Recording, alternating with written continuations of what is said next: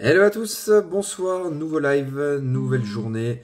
Euh, Aujourd'hui, on va recevoir euh, Fred Cossé, euh, qui est sûrement connu euh, par bon nombre d'entre vous, car il est physio, il est sur Strasbourg, et euh, il va nous parler un petit peu bah, euh, de ce qu'il fait, de ce qu'il propose, de sa vision bah, dans l'entraînement et dans la physio. Alors, on attend qu'il se connecte, et euh, on va vous proposer ce petit live ce soir. J'espère que vous avez passé une bonne journée. Chez nous, il faisait super chaud. Il faisait bon, c'était agréable. Je suis euh, à, la, moitié de la semaine euh, avec euh, un groupe d'enfants, donc euh, toujours pareil, un groupe d'enfants euh, dont la plupart présentent des troubles neurodéveloppementaux. Donc, on a des TSA, des TDAH, des troubles 10. Et là, l'objectif, bah, c'est de proposer une semaine où on va travailler un petit peu avec eux sur les différentes problématiques et puis après permettre de faire un bilan euh, euh, de reprogrammation neuroposturale pendant la semaine et proposer à la fin aux parents ben, des suivis et des accompagnements avec euh, différents spécialistes. Donc euh, je leur propose des accompagnements avec des ergothérapeutes, des euh, neuropsy, en fin de compte, voilà, qu'ils puissent aller se diriger vers ce dont l'enfant aura besoin. Donc si vous avez des questions ce soir pour Fred, ben, vous n'hésitez pas à les poser. Et euh, j'attends juste deux secondes là qu'il se connecte. Et puis c'est parti. Alors, hop. Bonjour à ceux qui nous rejoignent. J'espère que vous passez euh, une bonne journée. J'espère que bah, vous prenez du plaisir à écouter euh, les différents lives qu'on fait depuis le début de euh, la semaine dernière. Donc euh, voilà, on en est, euh, je crois, au dixième live aujourd'hui.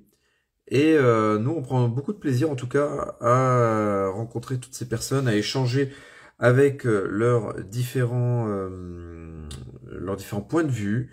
On peut parler de vraiment beaucoup de choses. Ah, salut Clément, ça va?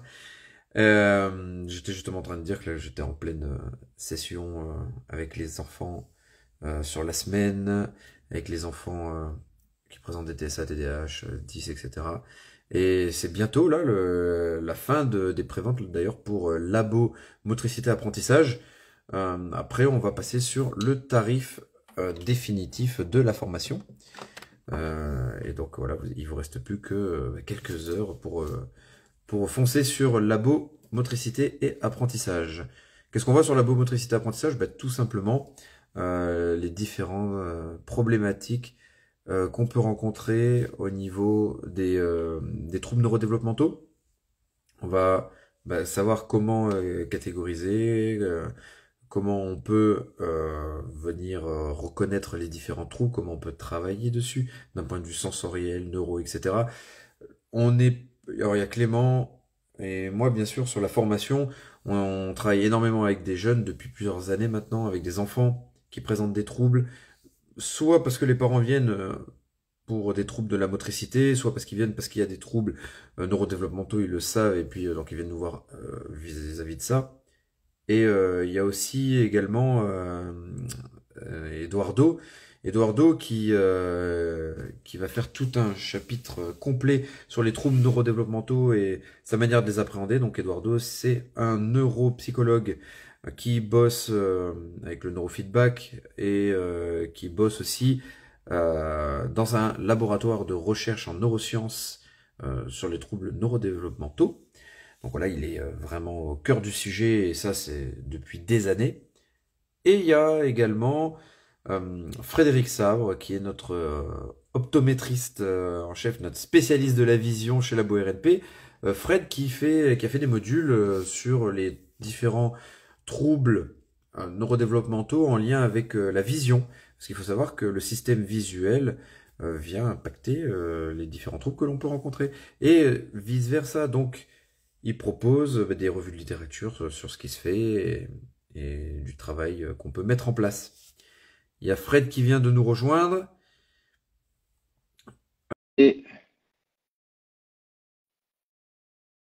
j'attends si tu peux me demander la petite euh, connexion, Fred, tu peux euh, venir sur le, sur le live et comme ça, je, j'accepte.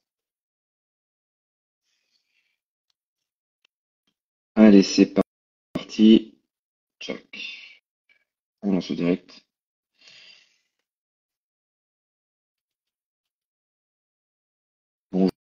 Bonjour à tous ceux qui nous rejoignent actuellement. Il y a le, lien avec euh, Fred qui est en train de charger. Salut. C'est en train d'arriver. Donc voilà, c'est la connexion. Pourtant, on n'est pas trop loin l'un de l'autre, mais ça met du temps à, à charger. Donc si vous avez des petites questions pour euh, Fred, vous n'hésitez pas. Ah, il y a marqué que Fred ne peut pas se joindre. Alors je vais réaccepter, on va voir. Peut-être euh, petit problème euh, par rapport à la connexion. Ça devrait marcher. Super. Salut, salut, ça Salut, va? ça va et Ça va toi? super bien. Tu m'entends bien? Merci euh, de te joindre à nous pour ce marathon des lives, ça fait plaisir. Bah, avec plaisir. hein. J'ai essayé, euh, j'ai laissé euh, Mélanie s'occuper d'Elena Ça va? Comment se passe euh, cette nouvelle vie de, en tant que parent?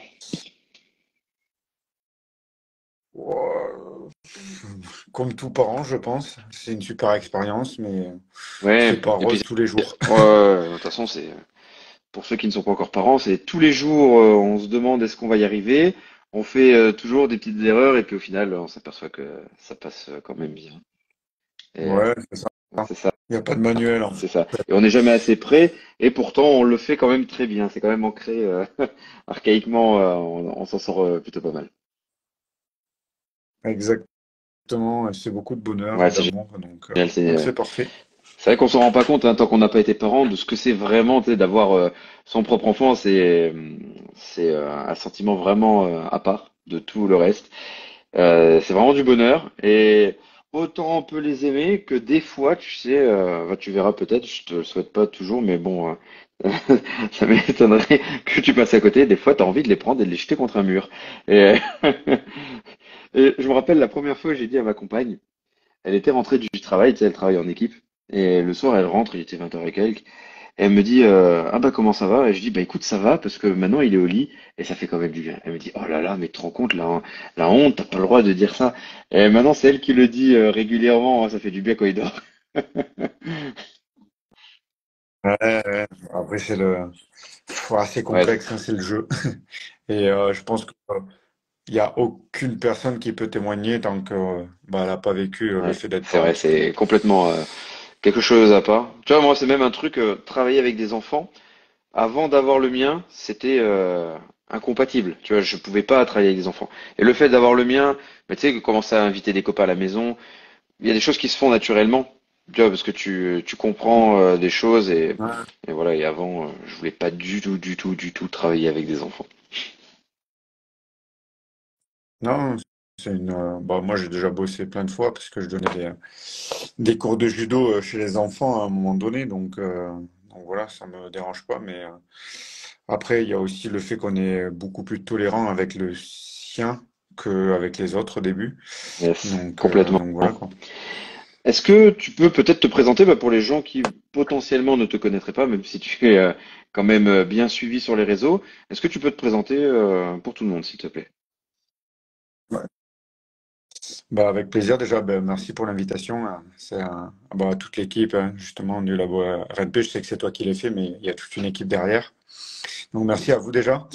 Et euh, ben, moi c'est Fred, Euh, je suis, je suis kiné depuis euh, 2015 et en parallèlement, en parallèle de ça, je suis également formateur à mon compte et, et après je fais comment dire, euh, il y en a qui appellent ça du coaching. Moi, j'aime pas trop ce terme, c'est un peu trop généraliste, mais on va dire, j'a- j'appelle ça des prises en charge euh, à distance ou en présentiel de A à Z, qui est complètement une activité, on va dire, euh, déconventionnée euh, de la pratique libérale habituelle.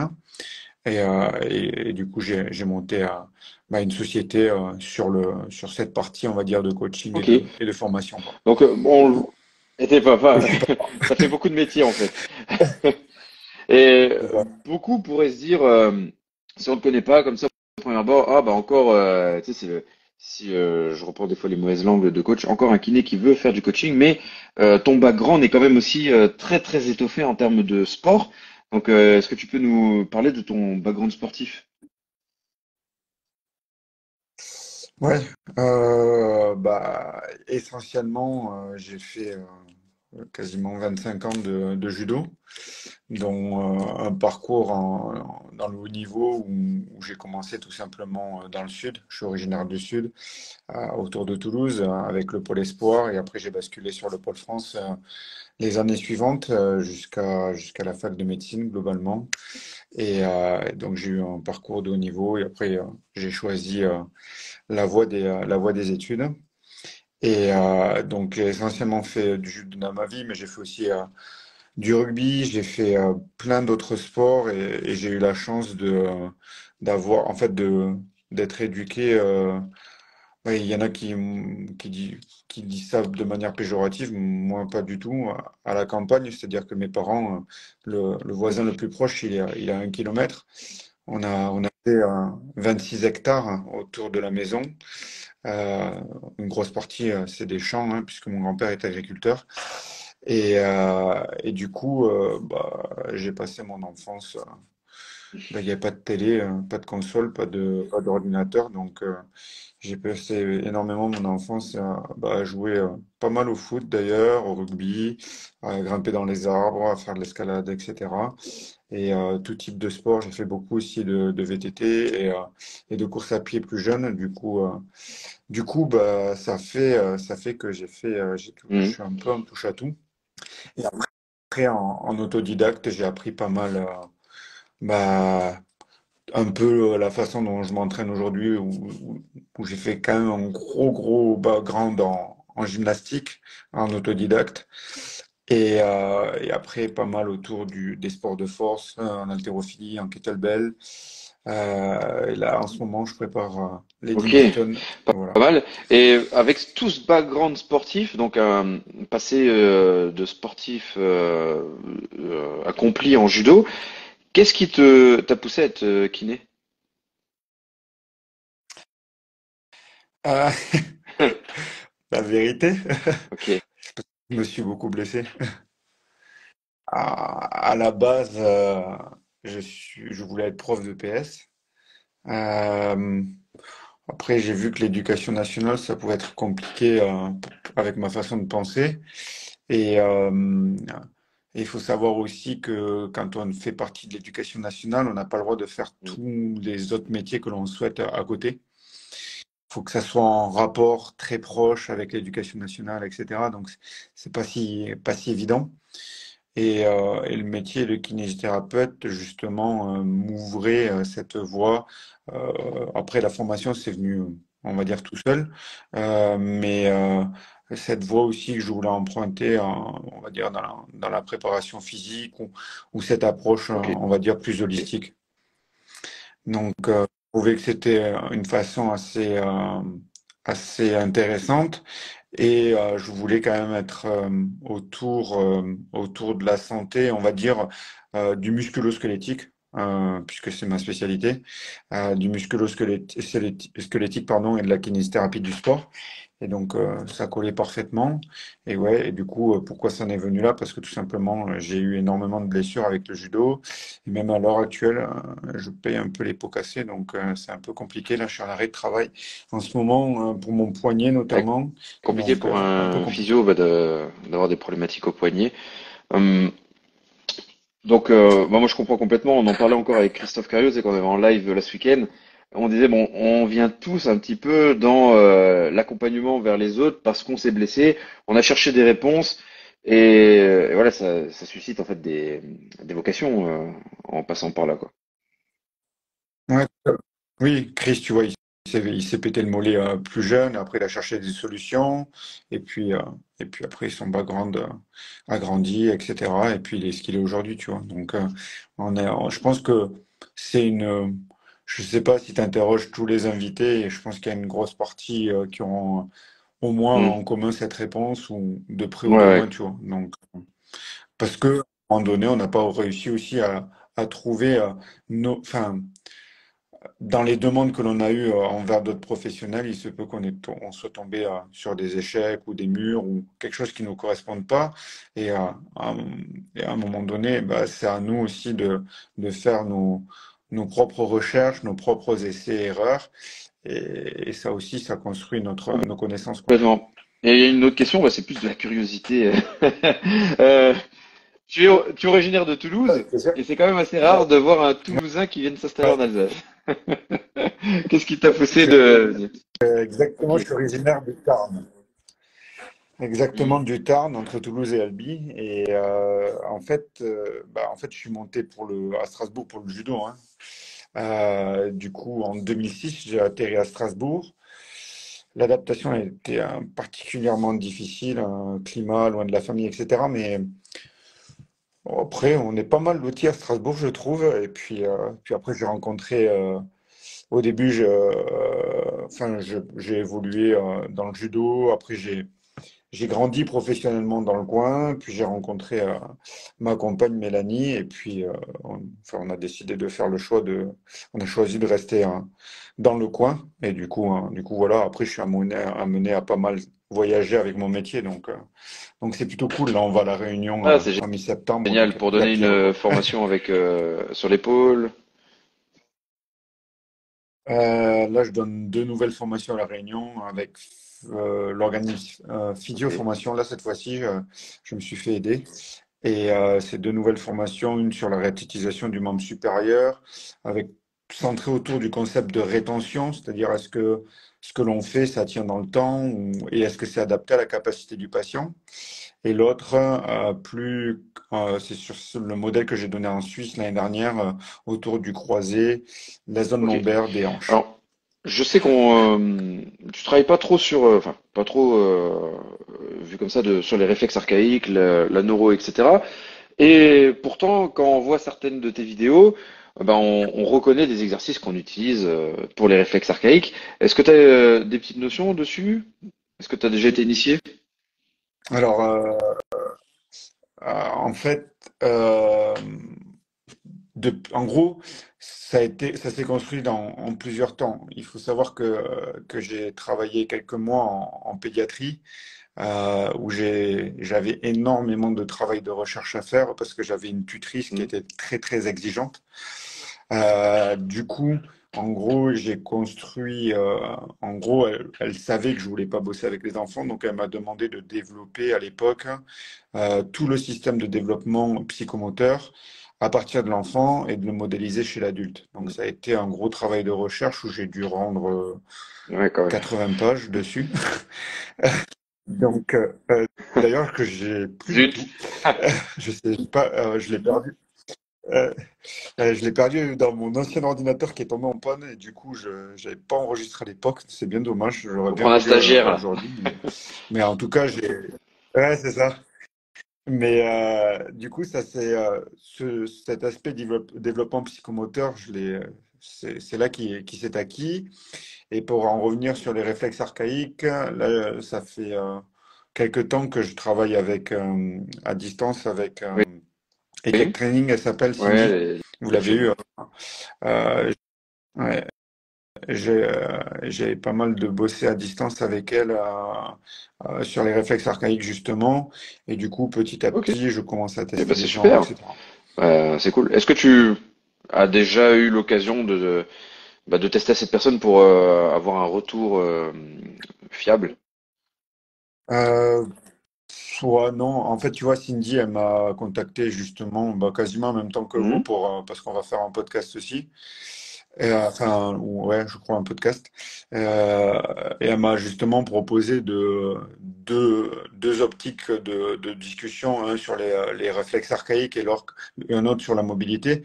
Alors, euh, par défaut, je lui ai dit plutôt mobilité parce que mon background, il est, enfin, j'ai pas assez de compétences en réflexes archaïques pour, euh, pour parler suffisamment de ça. J'ai pas fait assez de retours, etc. Parce que j'ai, je, je pense que je dois être une dizaine de personnes de tester seulement.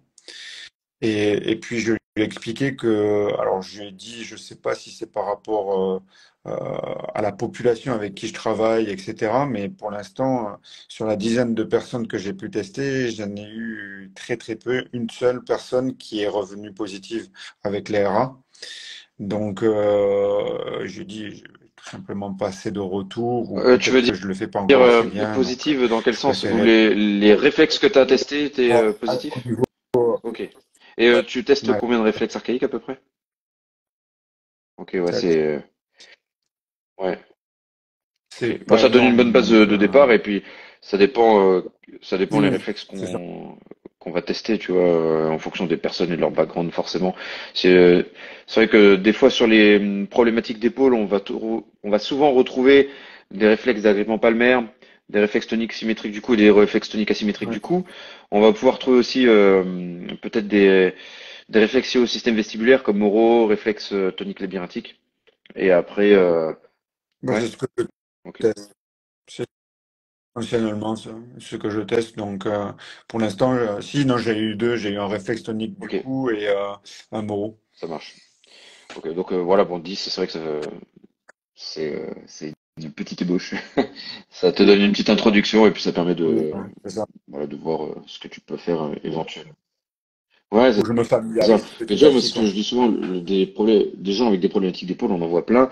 Euh, moi, si je prends 10 personnes euh, que j'ai pu voir avec des problématiques d'épaule, j'ai jamais eu deux fois les mêmes réponses, euh, tu vois, par rapport euh, à leurs problématiques. Et un coup, ça va être réflexe tonique asymétrique du cou, l'autre, ça va être un réflexe agrippement palmaire, d'autres, ça va être complètement différent et peut-être rien à voir avec les réflexes archaïques.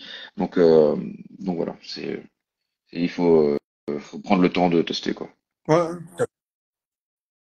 c'est ça. Il faut tester, il faut prendre le temps euh, euh, de. Bon, en fait, euh, c'est comme quand tu apprends quelque chose, de toute façon, il faut, faut pratiquer, pratiquer, pratiquer, et seulement après, tu peux Mm. euh, tirer tes conclusions, tu vois.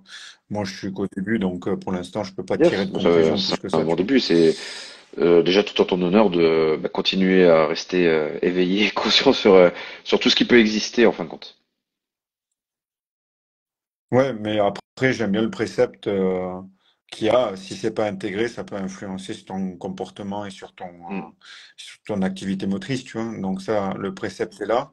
Mais euh, par exemple, sur le grip, le travail euh, sur le, le réflexe palmaire, c'est, tout est logique, tu vois. Mais euh, pour l'instant, j'ai pas encore euh, ré- suffisamment d'éléments et de, de retours de test pour, euh, pour me dire, OK, il y a ça, Ouais. ça et ça, Ouais. etc. et les Bah, sur réflexe derrière. palmaire, on peut avoir pas mal de choses. Alors c'est vrai que j'ai déjà testé hein, pas mal quand je faisais des euh, beaucoup de d'entraînement dans les euh, en entraînement croisé avec les j'ai un grip test et forcément bah, je leur faisais faire euh, de, du sensoriel, du travail sensoriel, hein, euh, du travail de, de réflexe d'agrippement palmaire, et après je retestais sur le grip test. Des fois il y avait des améliorations, des fois pas, je comprenais pas pourquoi, tu vois.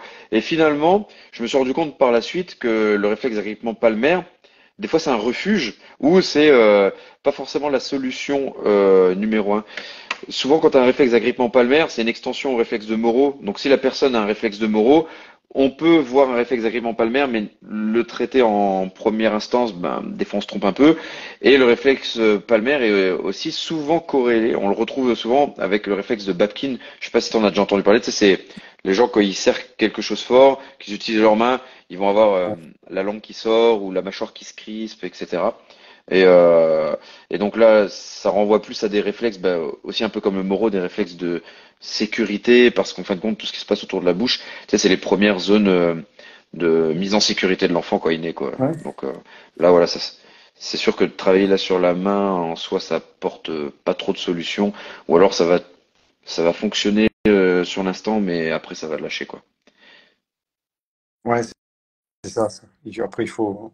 Puis après, il y a les phases de, aussi de, de maintien derrière qui, euh, qui sont importantes parce que c'est pas euh, il faut, Ouais, faut pas oublier qu'il faut Ouais, travailler complètement, derrière, quoi. complètement. En plus, les réflexes archaïques, il y a un truc qui est souvent oublié dans la plupart des formations, parce qu'il faut savoir que la plupart des formations qu'on voit en réflexes archaïques sont des formations qui sont vulgarisées de, de grands ponts des réflexes archaïques et de, bah, d'études et de grands courants dans les réflexes archaïques. Et on en oublie que chaque réflexe archaïque se développe autour de, motricité primaire. Et ces motricités primaires, c'est elles qui permettent, en fin de compte, au réflexe archaïque de se mettre en place. Donc des fois, il faut revenir travailler sur la motricité primaire qui englobe cinq, six réflexes archaïques et qui permettent de se développer. Enfin, après, euh, voilà. Tu... Ouais.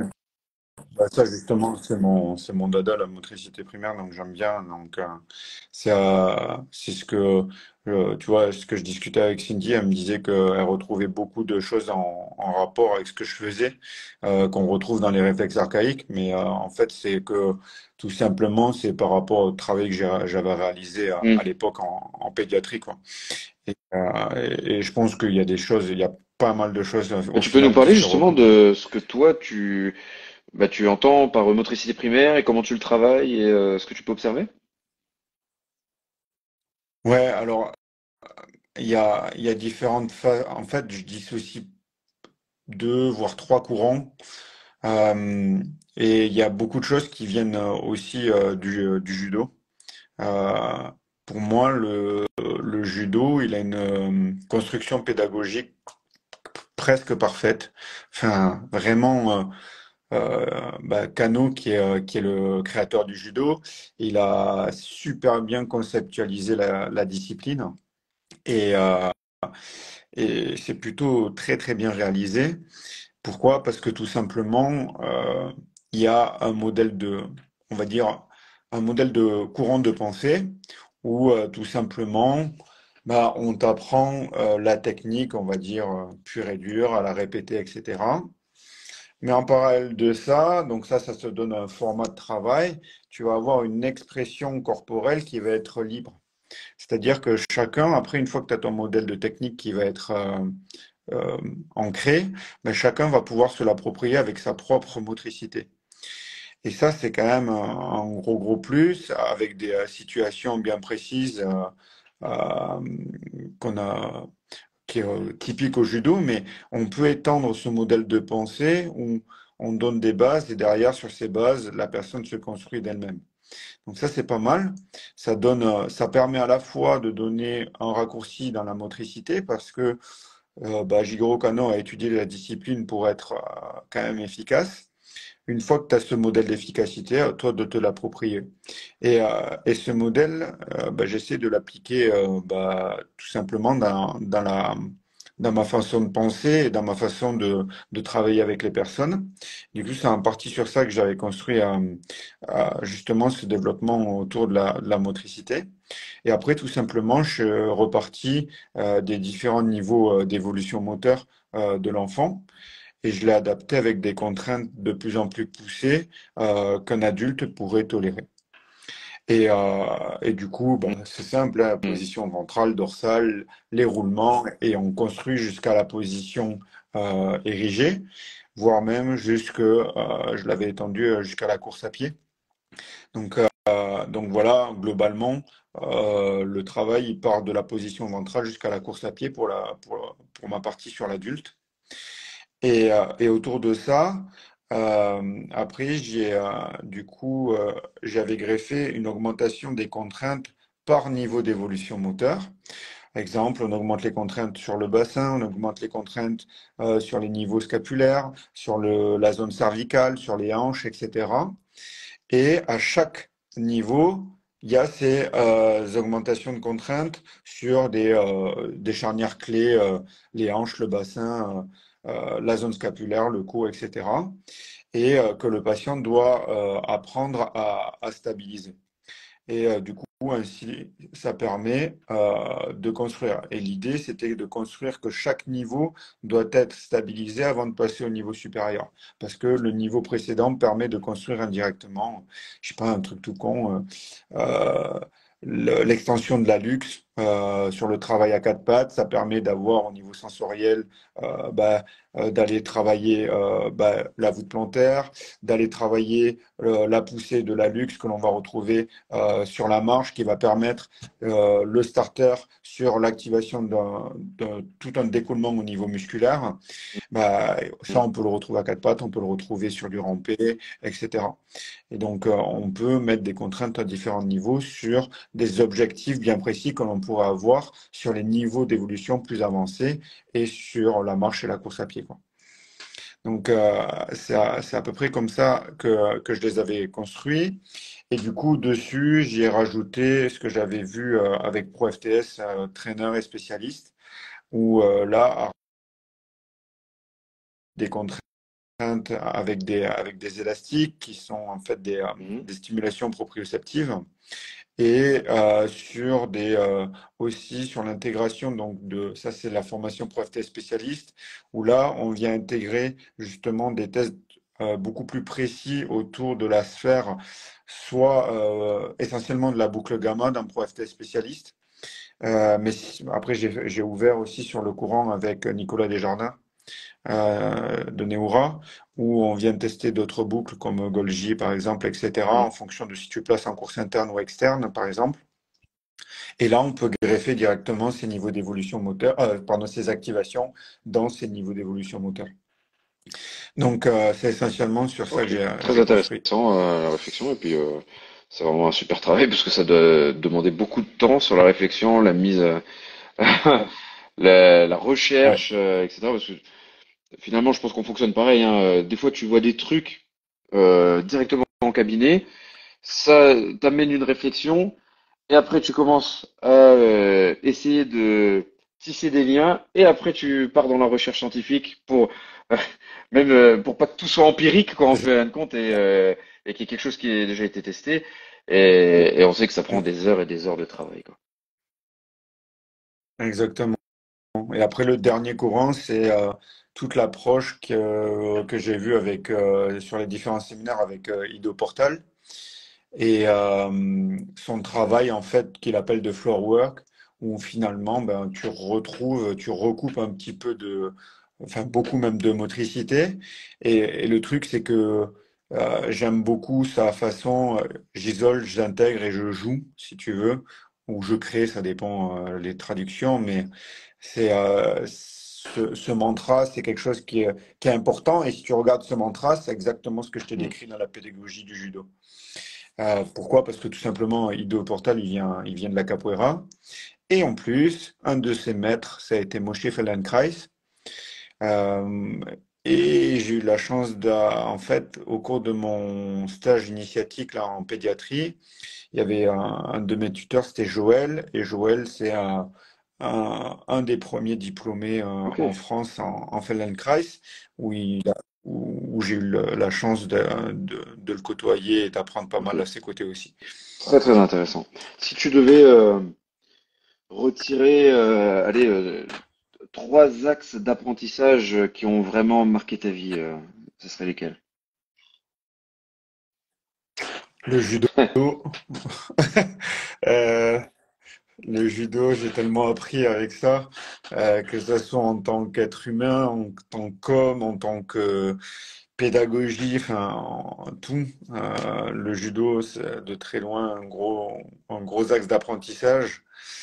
Euh, le 2, ce sont les rencontres au cours de, de mon parcours parce que les rencontres, en fait, elles nourrissent finalement ce qu'on est au, à l'instant, bah, aujourd'hui, à l'instant T.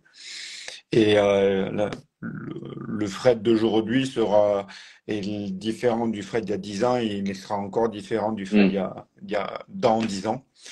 Donc, euh, les rencontres, ça permet énormément de, de progresser. Et, euh, et un troisième ouais, axe, c'était les axes d'apprentissage, hein, c'est ça? Euh, là, il y en a deux de bons. Le dernier, euh, ça serait bah, finalement euh, la pratique. Voilà. Ça regroupe, puisque la pratique, en fait, euh, ça per... Moi, j'aime bien, tu vois, il y a Fred, je sais pas si tu l'as as prévu de l'interviewer, mais. Elle n'était pas dispo là, mais. oui. Mais oui, Fred, en plus, on l'a eu sur le mastermind là, de la BoRNP, il est intervenu tout le mois de juillet, il est exceptionnel. Ouais, voilà. J'aime bien sa vision, euh, par exemple, du Lab Strength qu'il appelle, euh, son labo là de, autour de la force. Et euh, en plus, il a un gros background au niveau des, euh, des data et des données avec toutes, les années dans lesquelles il a bossé dans le rugby.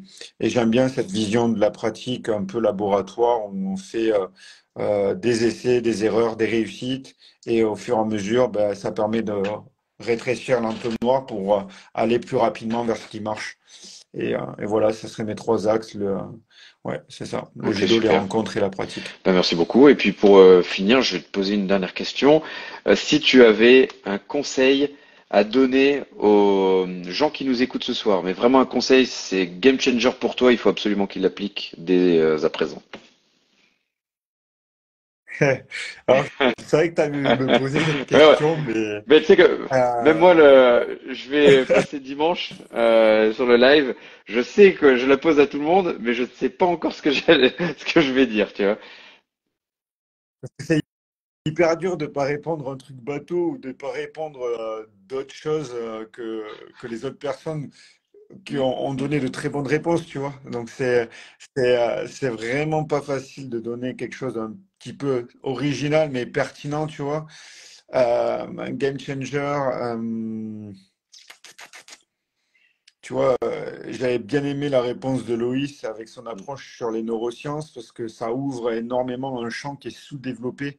Euh, alors, quand, quand je parle des neurosciences de Loïs, c'est les neurosciences d'apprentissage. hein. Euh, je pense que peut-être que ça ça s'est pas assez traduit, mais euh, les neurosciences sur l'aspect pédagogique, je pense c'est sous-évalué en- dans nos métiers parce que euh, en fait, tu peux avoir la meilleure, euh, les meilleures techniques, les meilleures connaissances, etc. Mais si tu sais pas les apprendre, euh, les faire apprendre, pardon, les faire apprendre et les transmettre, euh, bah, finalement, euh, il va y avoir beaucoup de pertes, si tu veux. Euh, donc ça, je pense que c'est quand même euh, quelque chose de hyper important et c'est pour ça aussi que tu vois, j'ai dit, euh, j'ai, dit le, le judo parce que cette approche euh, pédagogique, euh, bah, c'est quelque chose que je pense j'ai eu une, une excellente école sur ça. Et, et tu vois, sur, sur mes formations, sur l'aspect pédagogique, c'est ce qui ressort majoritairement dans, les retours, on va dire, positifs, c'est que en fait, c'est pas comme tout le monde, et en toute modestie, hein, c'est que, euh, en gros, j'arrive pas à, je le fais parce que c'est une obligation parfois pour les prises en charge, etc. Mais je donne des diaporamas, etc. Mais je dis toujours, venez avec un carnet de notes parce que bah, vous allez avoir dix fois plus que sur les diapos. Et euh, et- et il y a une grosse exposition que j'ai eue grâce à Edo Portal, c'est que euh, tu vois, tu arrives avec Ido, déjà il est assez impressionnant, il est tout petit, c'est un petit homme, mais très impressionnant. Donc c'est assez bizarre en termes de, de sensations.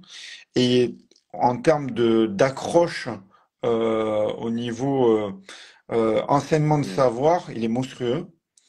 Et, euh, et c'est quelque chose qui m'a beaucoup influencé dans la transmission des savoirs. Donc, euh, ça serait justement un petit peu euh, de, de développer ça. Et la deuxième chose, mais ça, je l'ai répété et je, je ne cesse de le répéter. Et, et d'ailleurs, euh, je m'entends beaucoup avec Loïs, c'est pour ça, mais les gens, ils se rendent pas compte euh, de, de cet aspect-là. C'est de pousser les savoirs sur la, la gestion de la charge. Ça va paraître euh, bateau peut-être, mais euh, en fait, on a le, il y a peu de gens qui le savent, mais on a un des meilleurs spécialistes mondiaux en France, c'est euh, c'est Stéphane Morin. Alors, euh, on peut aimer ou ne pas aimer l'homme, parce que euh, peut-être que euh, aussi sur les réseaux sociaux, il veut peut-être, euh, euh, je sais pas, se donner un rôle ou quelque chose comme ça, mais n'empêche que euh, Il a des connaissances monstrueuses, euh, et si ce n'est un des meilleurs euh, au monde sur ça. Et, euh, et, et c'est quelque chose euh, qui est vraiment sous-estimé parce que, euh, je sais pas, mais je sais pas qui nous écoute là à l'heure actuelle, mais la, la gestion de la charge, c'est pas, euh, c'est pas juste euh, faire. Il y en a, en fait, ça me fait rire parce qu'il y en a qui font des gestions de charge, ils font style, tu sais, des, euh, des lignes, moi j'appelle ça des Mm. linéaires ondulatoires. C'est-à-dire, ils vont, euh, je sais pas, euh, je dis un truc bateau, ils vont faire ça, d'accord? Ils vont faire linéaire, ils déchargent linéaire pour qu'au global ça monte. Mais c'est pas ça la gestion de la charge d'entraînement. La gestion de la charge d'entraînement, euh, il y, en a plus ou moins de, on va dire, il y a une quinzaine de facteurs qui rentrent en compte. La fatigue, euh, le RPE, la sensation du dynamisme, etc. Il y a plein de trucs, plein de marqueurs. Et c'est la maîtrise de tout ça qui va te permettre de faire de la gestion de la charge d'entraînement. C'est pas juste faire une ondulation de charge. Pourquoi? Parce que tout simplement, tu as les effets attendus derrière qui sont importants. Et si t'as pas ces, si tu n'es pas en capacité euh, d'avoir ces effets euh, attendus et de pas de les prédire, mais d'a- d'ajuster ta Ne programmation vis-à-vis que de les connaître, tu vois. C'est ça. Bah, bah, en fait, tu fais pas de la gestion de la charge, tu bidouilles, c'est tout. Et c'est pour ça que moi, j'invite les gens euh, à prendre des consultings parce que euh, Et, et moi, je suis très très loin encore de, de maîtriser ça. C'est que moi, je, je me forme euh, justement et je prends des consultings auprès euh, notamment de, de Loïs parce qu'il est monstrueux sur ça et qu'il a différentes approches et que ça m'intéresse. Parce que euh, justement, c'est quelque chose qui est sous-estimé et, euh, et, et pour moi, et qui est un marqueur, que ça soit dans la préparation physique ou dans la kiné. Parce que même dans le cursus de préparation physique, euh, bah, il y en a qui pensent savoir le faire, mais en fait, ils sont très très loin de ça, tu vois. Donc, euh, ce serait mes. oh, J'en ai mis deux, bien, ouais. deux game changers, bon. voilà. C'est très bien parce que c'est marrant parce que ça, ça reprend un truc qu'on on en a parlé euh, avec Romain, mais ça remonte à peut-être il y a deux ans. Euh, il me disait, mais tout le monde connaît le, bah, tu sais, les, les bases que tu viens d'édicter hein, euh, sur la gestion de la charge, euh, les effets différés, tu sais, etc. Et je lui disais, non, Romain, les gens ne connaissent pas ça. Pour de vrai, les préparateurs physiques me disent, mais alors comment ils font pour faire de la prépa physique? Je dis, mais beaucoup, mais beaucoup tricotent. Voilà, c'est ça. C'est ça. hein. Et puis, il y en a qui croient connaître aussi. Il y en a qui disent euh, sur les réseaux, par exemple, tu vois, je fais de la gestion de Mm. charge. Mais en fait, non. Tu, tu fais, euh, tu fais du bidouillage et parce que euh, tu sais pas maîtriser les effets attendus et tu sais pas, du coup, adapter ces effets à, à, à la personne. Donc, euh, parce que il peut y avoir des effets euh, quasi immédiats, comme par exemple, vous pouvez avoir avec euh, les réflexes archaïques, par exemple mais vous Mm. pouvez avoir des effets retardés aussi. Et euh, il y a tout ça qu'il faut prendre en compte. Et c'est loin, loin, C'est loin ça, d'être exactement. Bon, en tout cas, je te remercie pour euh, ce temps que tu nous as consacré. C'était très intéressant. J'invite les gens bah, qui euh, suivent ce live à te suivre. Et, euh, et donc, euh, bah, encore merci. De toute façon, nous, on va se voir bientôt parce que cette année, tu interviens sur notre mastermind. Donc, euh, ça va être cool et on va encore pouvoir pas mal échanger. Merci, Ouais, à merci à vous en tout bientôt. cas.